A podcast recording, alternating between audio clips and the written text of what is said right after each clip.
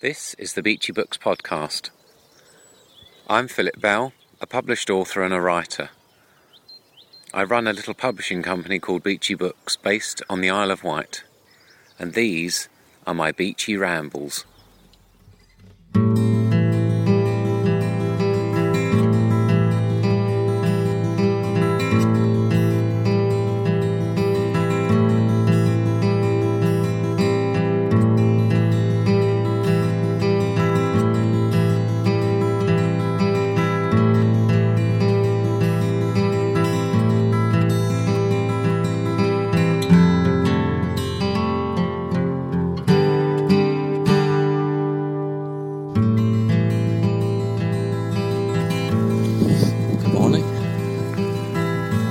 Third attempt at trying to record this podcast this morning.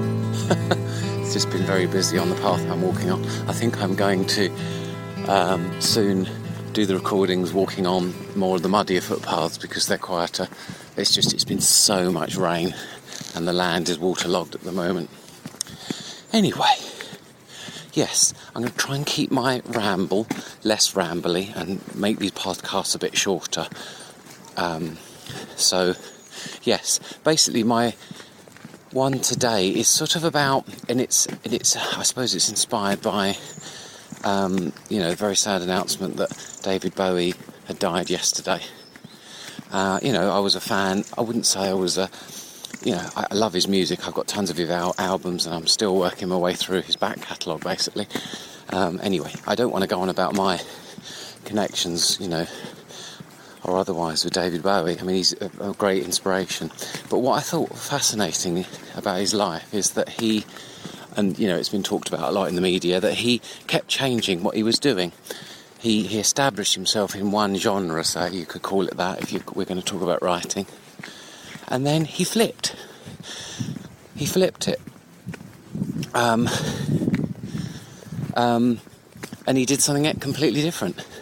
You know, they, you know that sort of saying about David Bowie that you know people, all the fans turn up in with all the Ziggy Stardust, and then you know he's he's Aladdin Sane. He's he's um, he's looking completely different with a stripe on his face, and all the fans have got it wrong, and they have to go back home and change again. Then when they turn up again, he's changed again. So anyway, I, I would associate really David Bowie more with he's obviously a a recording artist, but he really is an artist in that sense of um, he's probably driven by whatever ideas drove him. He liked to sort of switch it up a bit, and he was intelligent, and he, you know, he clearly, maybe he did it just to be a bit obtuse, and to, you know, because the media is so influential, and because he was so successful. Um, you know, he, he almost wanted to do the thing that people were not expecting, and sometimes it failed, sometimes it worked great. So, anyway, taking that sort of premise of just doing something different every time, if you transpose that to the world of writing, now that's if you wrote, to, you know, you're trying to get published, you write to your publisher. uh, There's not many taking you anymore, but there's a few, and there's a couple of, you know, there's still a handful of agents that are opening their doors, and you send off your letter and you say, "Here, I, I'm just submitting three chapters of my novel, my crime novel," and then possibly in your little blurb on your letter you say, "Yeah, I've done this crime book, but actually I'm really itching to write a science fiction story um, or a, a story, a love story about." Um, you know, two teenagers. Uh, it's, it's more of the young adult. They they would probably get a little bit nervous because they think, "Whoa, we're going to be investing a lot in this person as a crime writer." This is if they like the story anyway. And then suddenly, this person wants to switch genre. Oh, I'm not having that. Now, I'm not saying people don't, and usually, if writers are established in one, they can write in another genre. They usually go under a pen name because, you know, the mad world we live in, the public can't seem to handle one person under one name doing multiple things. And bringing it back to David Bowie, that's what's incredible with him. You know, he obviously got a mainstream audience in the in the late 80s, 90s, you know, with the kind of Let's Dance. I love all that stuff as well. Um, you know, that, that one with Mick Jagger, which I can't stand, dancing in the street, is it? Anyway, I don't like that one. But um, that was probably uh, maybe my first exposure to David Bowie as a kid. Anyway, so you get lots of fans liking you that, and then God, you knock out something like Low. Obviously, Low came before all that, but you know what I mean? it's so different, and you don't have to necessarily like everything he does. But if you respect him as an artist, then you would still buy his stuff. Do you know what I mean? And it would be quite wonderful if a writer could work like that. I mean, generally, writers, I mean, of more note, you know, literary or, or, or even uh, with, and I hate saying literary because it, it knocks out so many other genres like science fiction where there's some fantastic writing going on. And they, in theory, write a different book every time, but in theory, it's in one band called sci fi. But under that banner, you can write loads of different stories love stories, war stories, um, epic sagas. Yeah, it's um, I'm, I'm just trying to.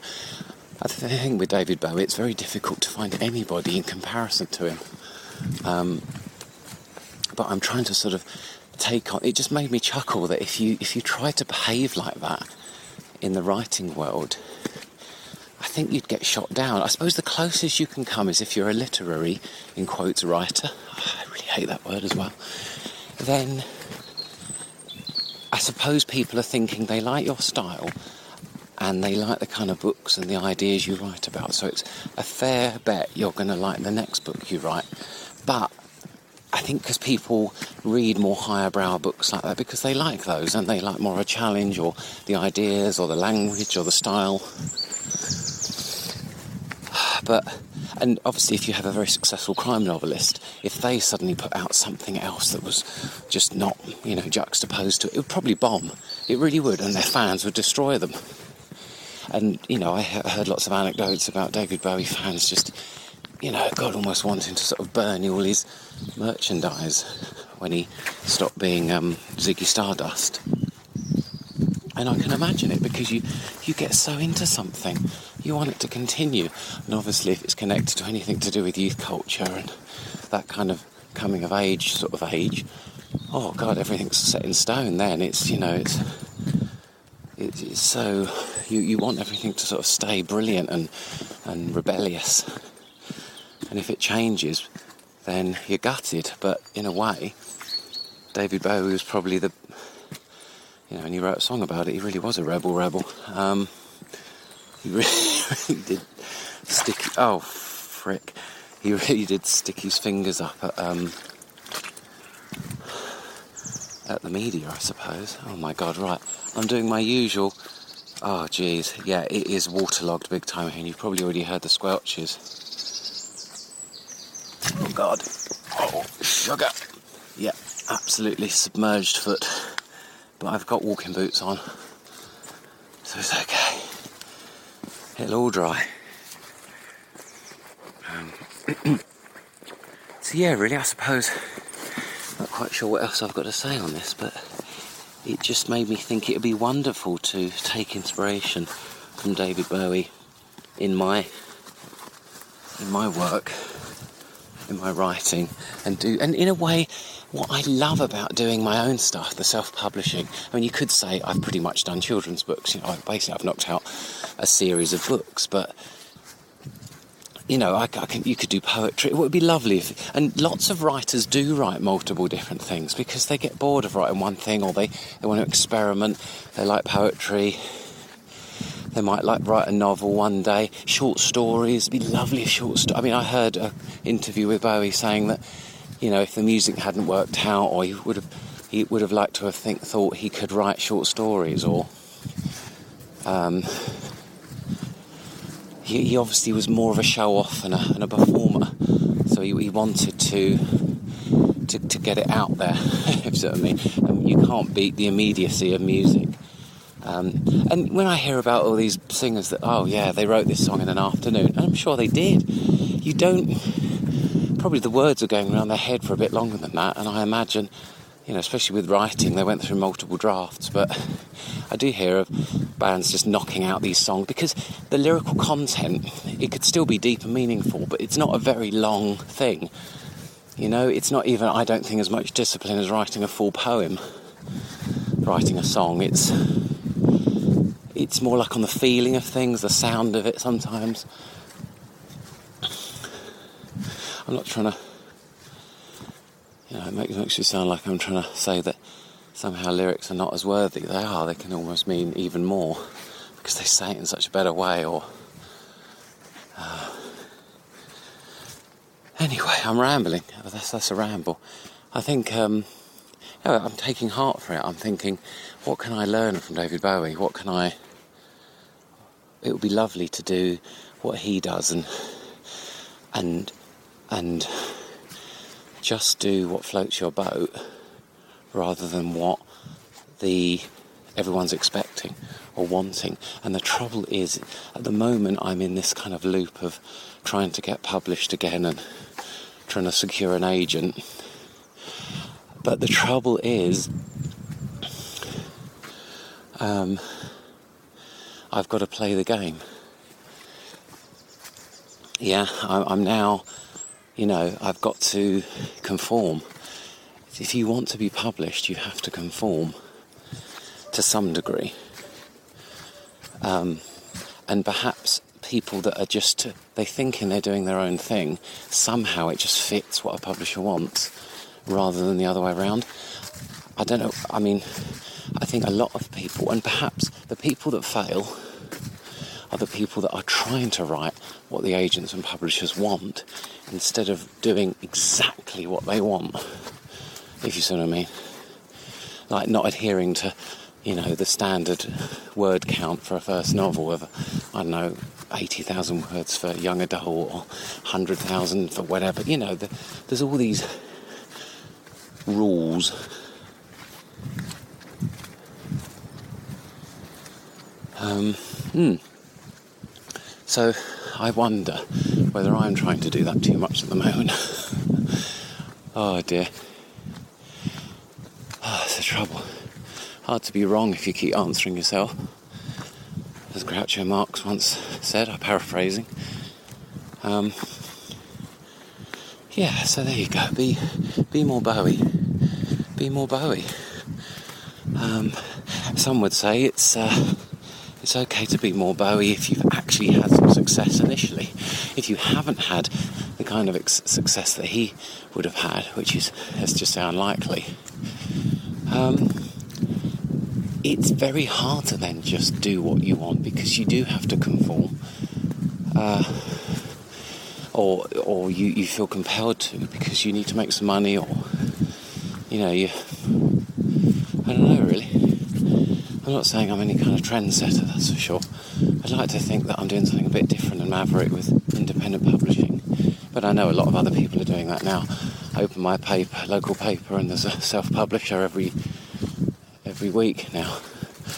Someone's done a book, and of course available on Amazon, mostly a Kindle book or one of their printable books, and that's great. And I can't knock them because I've done the same. Um, and maybe that's what's driving them. They just want to do what they want to do and chuck it out there. Um, obviously, someone like David Bowie just, you know, whatever he's going to put out, people are going to be interested in. you know, incredible, really. Um, so yeah.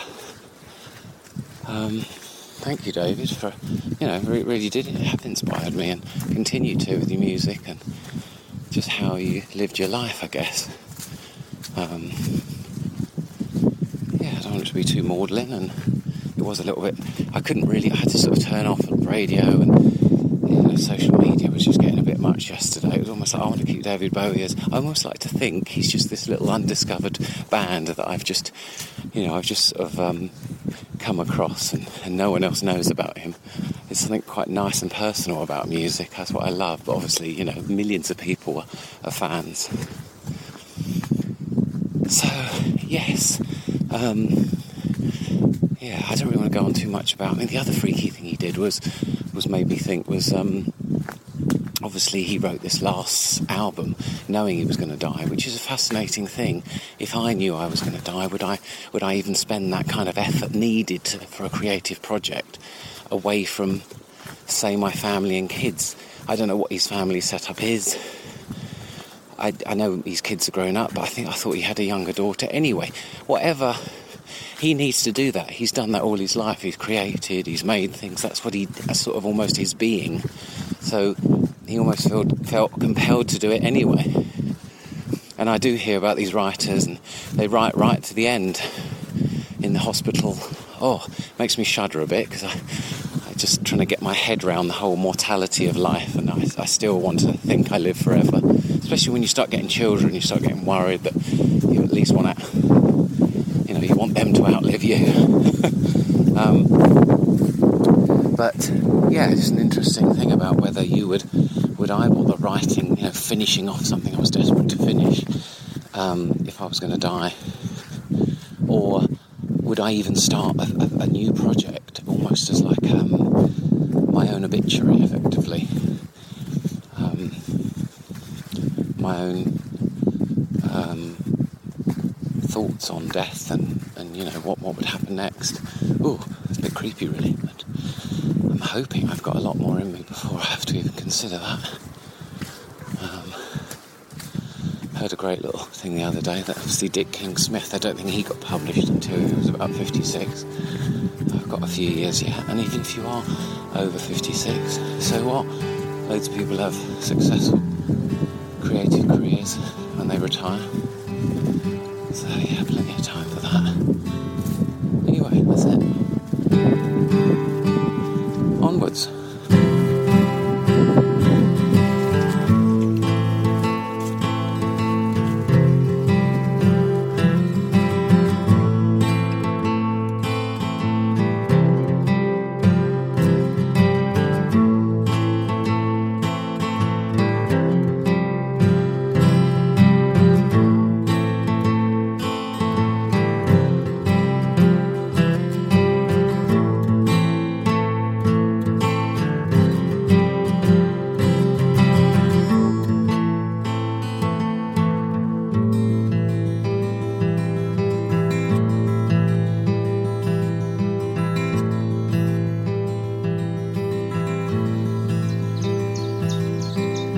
You've been listening to the Beachy Books podcast, presented by Philip Bell. Music by Dan O'Neill